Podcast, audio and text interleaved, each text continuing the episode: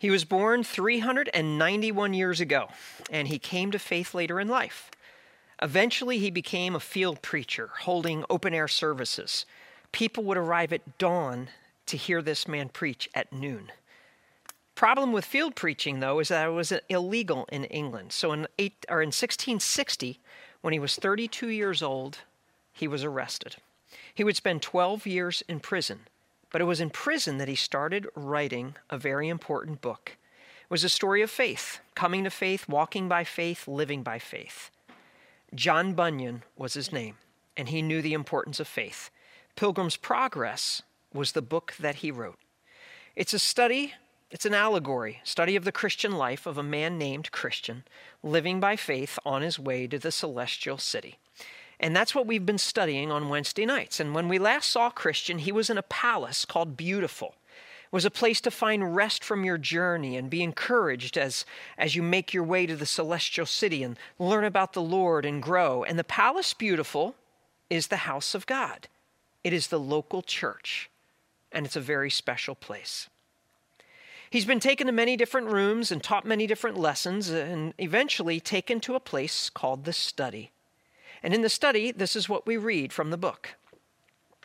Then they read to him some of the worthy acts of some of his servants had done, as how they had subdued kingdoms and wrought righteousness, obtained promises, stopped the mouths of lions, quenched the violence of fire, escaped the edge of the sword, out of weakness were made strong, waxed valiant, and turned to flight the armies of aliens.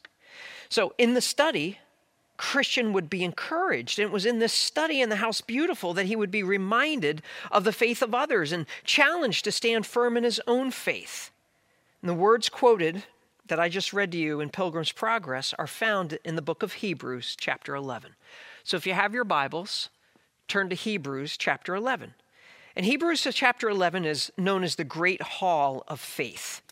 Hebrews chapter 11, starting in verse 33 who by faith conquered kingdoms, performed acts of righteousness, obtained promises and shut the mouths of lions, quenched the power of fire, escaped the edge of the sword, from weakness were made strong, became mighty in war, put foreign armies to flight. Who is the writer of Hebrews referring to? Well, if we look at the context, the previous verse, we find some information out. Verse 32 of Hebrews 11. And what more shall I say, for time will fail me to tell if I tell of Gideon, Barak, Samson, Jephthah, of David and Samuel and the prophets. So, Christian, be encouraged. And one way we are encouraged is by looking at the faith of other believers. Here are some lessons we learn. Number one, never underestimate the importance of faith we're told by faith. And in chapter 11, by faith, the word faith is repeated 25 times. It is the heartbeat of the chapter. By faith, by faith, by faith. And it needs to be the heartbeat of every single Christian. By faith, by faith, by faith. That's how we live, by faith. That's how we walk with the Lord on this earth, by faith. No one is praised for the position they held in this chapter. No one is praised for the title attached to their name. No one is praised for being a king or being a prophet or being a judge or being a general. They're all praised for their faith. Hebrews 11:6 says without faith it is impossible to please him that is God. For he who comes to God must believe that he is and that he is a rewarder of those who seek him. It is Romans that reminds us, Romans 10 17, how faith is inspired and how our faith is strengthened. Faith comes from hearing, and hearing by the word of Christ. And so it's faith unto salvation, the word of God leads us, and faith in, in our living. That's why we must be in the word of God every single day, Christian, because that's where your faith is strengthened and that's where you learn to grow, and that's where you learn to walk by faith. Secondly, we learn that faith conquers kingdoms. We see this in Joshua. kingdom after kingdom after kingdom, 31 kingdoms and kingdoms. Joshua 12, verse 7, all the way through verse 24. These are the kings of the land whom Joshua, the son of Israel, defeated beyond the Jordan toward the east. He and all the sons of Israel. And then it says at the end of Joshua 12, Verse 24 In all, 31 kings. They knew what it was to walk by faith and conquer kingdoms. It started with the kingdom of Jericho. Joshua chapter 6, verse 1 through 5. Jericho was tightly shut because of the sons of Israel. No one went out, no one came in. The Lord said to Joshua, See, I've given Jericho into your hand, and its king and its valiant warriors. You shall march around the city, all the men of war, circling the city once. You shall do so for six days. Also, seven priests shall carry seven trumpets of ram's horns before the ark. And then on the seventh day you shall march around the city seven times. The priests shall blow the trumpets. It shall be that when they make a long blast with the ram's horn, and when you hear the sound of the trumpet, all the people shall shout with a great shout, and the wall of the city will fall down flat. The people will go up, every man straight ahead. I want you to think about this. It takes faith to march around a city circling it once a day for six days. Then on the seventh day, circling it seven times. And priests blowing their trumpets and people shouting. It took faith to do this. This was very non conventional way to defeat a city and a kingdom. I want you to understand something about faith. Sometimes faith seems unconventional and even foolish doesn't make any sense.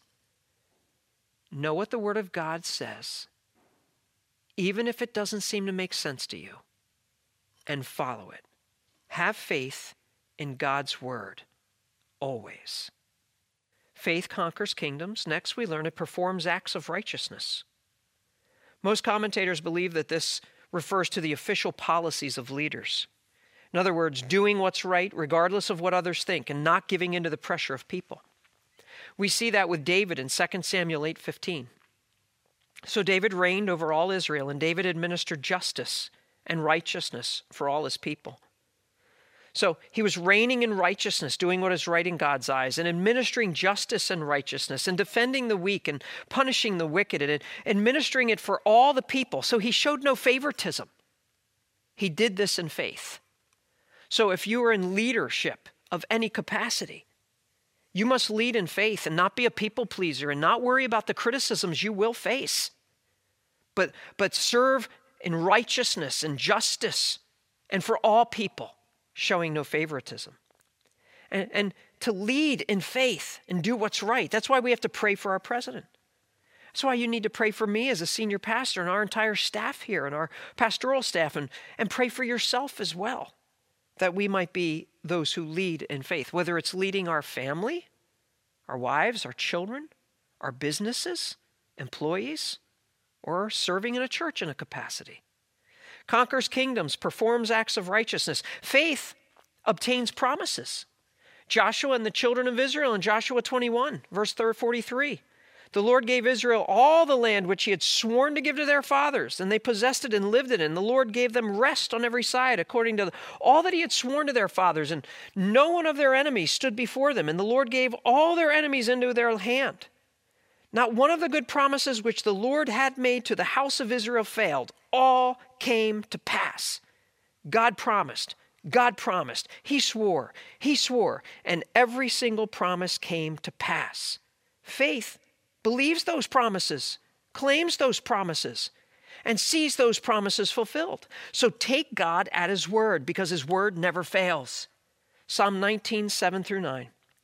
The word of the Lord is perfect, the testimony of the Lord is sure, the precepts of the Lord are right, the commandment of the Lord is pure. Verse 9, the end of it, the judgments of the Lord are true, they're righteous altogether. Titus 1 2 says, God who cannot lie. And Hebrews 6:18 reminds us it's impossible for God to lie. And so believe his promises, claim his promises, hold on to his promises. That's faith. Next, faith shuts the mouths of lions. We know who that refers to. That's Daniel. And Daniel knew that the penalty was death. Daniel 6:10 Daniel knew that the document was signed. He entered his house. Now, in his house and his roof chamber, he had windows open toward Jerusalem, and he continued kneeling on his knees three times a day, praying and giving thanks before his God, as he had done previously. In, in verse number seven, he knew anyone who made a petition to any god or man besides you, O king, for 30 days shall be cast into the lion's den. David was a man, or Daniel was a man of faith. And he went right up into that room, as he had always done, and he prayed three times a day on his knees. There's a good lesson for us there. Many. One is to make sure we're spending time in prayer. We eat three times a day. Certainly, we can pray three times a day. And how important to get on our knees, to humble ourselves before our great holy God, who created us, who loves us, who saved us, who we will spend eternity with and to be on our knees and to pray. Daniel, he trusted God. He had faith. And we're told of his rescue in Daniel 6:21. Daniel spoke to the king, "O king, live forever. My God has sent his angel and shut the mouths, lions' mouths, and they've not harmed me inasmuch as I was found innocent before him, and also toward you. O God, O king, I have committed no crime. And the king was very pleased, gave orders for Daniel to be taken up out of the den. So Daniel was taken up out of the den, and no injury whatever was found on him. And it says this because he trusted in his God. Can you imagine? Can you imagine if Daniel had not claimed those promises? He would have missed watching God work. He would have missed it. I want you to understand when you don't claim those promises, you miss God at work. You miss his rescue. Faith gets to see things that only God can do. Faith shuts the mouths of lions. Faith quenches the power of the fire. These are Daniel's three friends Shadrach, Meshach, and Abednego. Daniel 3, verse 16 through 18. We're told that they were told, like everybody else, to fall down and worship the image. Worship the image. If you don't worship, you'll immediately cast into the midst of the furnace of blazing fire. And what God is there who can deliver you out of my hands? Talk about arrogance. Talk about pride of this king. Shadrach, Meshach, and Abednego replied, O Nebuchadnezzar, we do not need to give you an answer concerning this matter. If it be so, our God, whom we serve, is able to deliver us from the furnace of blazing fire, and he will deliver us out of your hand, O king. But even if he does not, let it be known to you, O king, that we're not going to serve your gods or worship the golden image that you have set up. Their faith is incredible to speak with such boldness right to this pagan king. How, how, how arrogant he is and how bold they are. And you know the story. His facial expression was altered. He's so angry, he gives orders to heat the furnace seven times as much. They alone defied the order of the king. No one else did. No doubt they were mocked and ridiculed as fools by most, staring death in the face. Bodily, they would be thrown into, picked up into, and thrown into the blazing furnace of fire, and those who did it would die and these three men would be rescued because there is a God who rescues. Faith stands up to the most powerful people. Faith is able to withstand the heat, and faith is willing to die. We're told next that faith escapes the edge of the sword. We have multiple people in Scripture. David escaped from King Saul time and time again. Elijah escaped from Jezebel. Elisha escapes from the king of Assyria, who comes to, to Dothan to kill him in 2 Kings chapter 6. He, he sent, this king of Aram sent horses and chariots and a great army there, and they came by night and surrounded the city. Why? Uh, because Elisha, Elisha would be able to tell the king's enemies where he was and what was going on. And they, they told him. He whispers in his, he knows what's being whispered in your bedroom. He sent horses and chariots, great army. They came by night, surrounded the city. When the attendant of the man of God had risen early and gone out, behold, an army of horses and chariots was circling the city. He's scared to death. Just the sound of the chariots and the sound of the horses and the hoofbeats and the dust and the sound of the armor. His servant said to him, Alas, my master, what shall we do? He's scared to death. And he said, Do not fear, for those who are with us are more than those who are with them. Then Elisha prayed and said, O Lord, I pray, open his eyes that he may see. And the Lord opened the servant's eyes, and he saw. And behold, the mountains were full of horses and chariots of fire all around Elisha. When he came down to him, Elisha prayed to the Lord and said, Strike this people with blindness, I pray. So he struck them with blindness according to the word of Elisha. I want you to notice faith sees what other people can't see. Faith sees what others miss. And Elisha saw the army of God all around. And the army of God outnumbers any army on this earth. You are not alone. Faith escapes the edge of the sword. Next, faith is made strong from weakness. We see this with Samson. Lost all his strength, he was bound, his eyes were gouged out, and he was ridiculed. And he would call on God in faith in Judges 16. O Lord God, please remember me. Please strengthen me at this time, or just this time. O God, that I may at once be avenged of the Philistines for my two eyes. Samson grasped the two middle pillars on which the house rested, braced himself against them, the, the one with his right hand and the other with his left. And Samson said, Let me die with the Philistines. And he bent with all his might so that the house fell on the lords of all the people who were in it. So the dead whom he killed at his death were more than those whom he killed in life. In the New Testament, Paul teaches a very important truth when it comes to being made strong from weakness. In 2 Corinthians 12, we know the story. He was given a thorn in the flesh. He prayed three times. It says in verse 8 that he implored the Lord three times that it might leave him. And God said to him, My grace is sufficient for you, for power is perfected in weakness. Most gladly, therefore, I'll rather boast about my weaknesses, so that the power of Christ may dwell in me. Therefore, I'm well content with weaknesses, with insults, with distresses, with persecutions, with difficulties, for Christ's sake. For when I am weak, I am strong. It's okay to feel weak. It's okay to be weak. Because in our moment of weakness is when we rely on the Lord. And that is when we are at our greatest strength. When God is relied on in our weakness. So, actually, in times of weakness, we've never been stronger. And times of weakness are good for us because we rest and we lean on God more. One more thing that we see, or two more things that we see faith becomes mighty in war. Faith becomes mighty in war. Now, there was an effect of a giant on everyone, and you know the giant, his name was Goliath. He was towering, he was a menace, he was fearful. Goliath was a killing machine. 1 Samuel 17 24. All the men of Israel saw the man, and they fled from him and were greatly afraid. Not David. Not this little teenager. David's words of faith recorded in 1 Samuel 17. The Philistine came on and approached David with his shield bearer in front of him. Philistine looked at Saul David. He disdained him. He was but a youth and ruddy and handsome appearance. The Philistine said to David, Am I a dog that you come to me with sticks? Philistine cursed David by his gods. The Philistine also said to David, Come to me, and I'm going to give your flesh to the birds of the sky and the beasts of the field. Listen to David.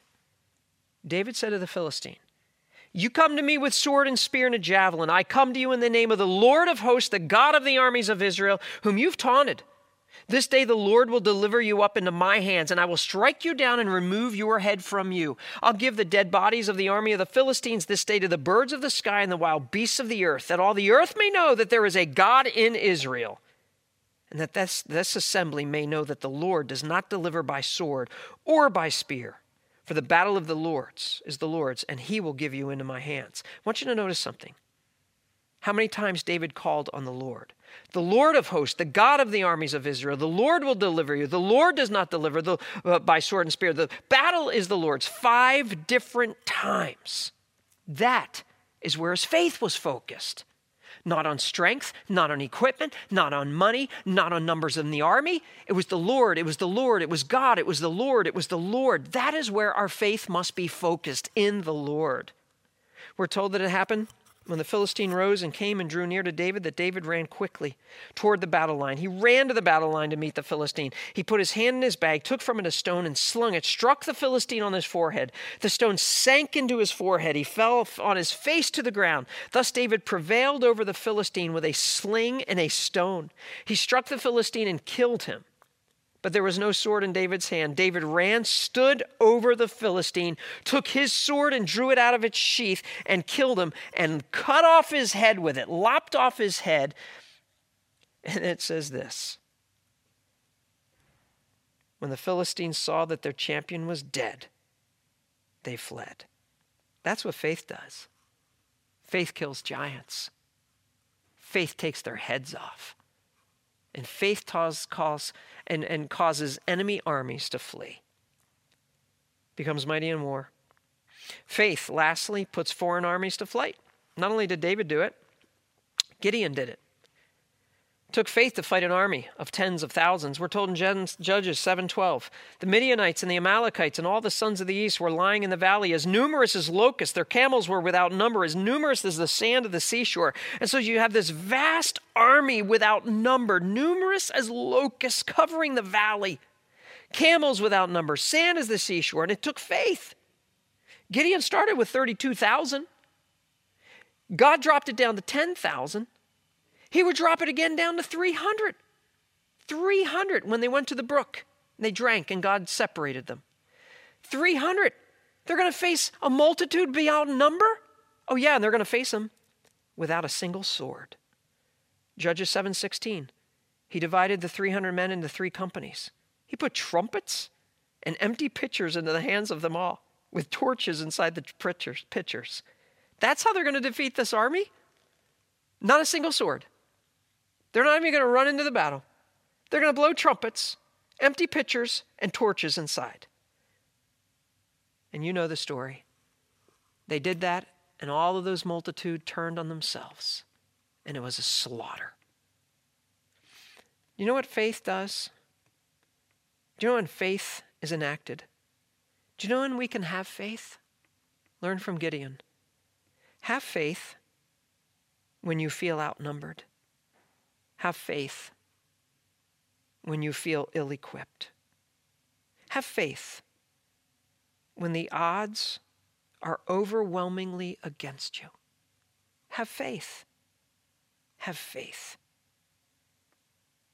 Doesn't matter how many people are against you, how ill equipped you feel, or how overwhelmed you are. Have faith in God.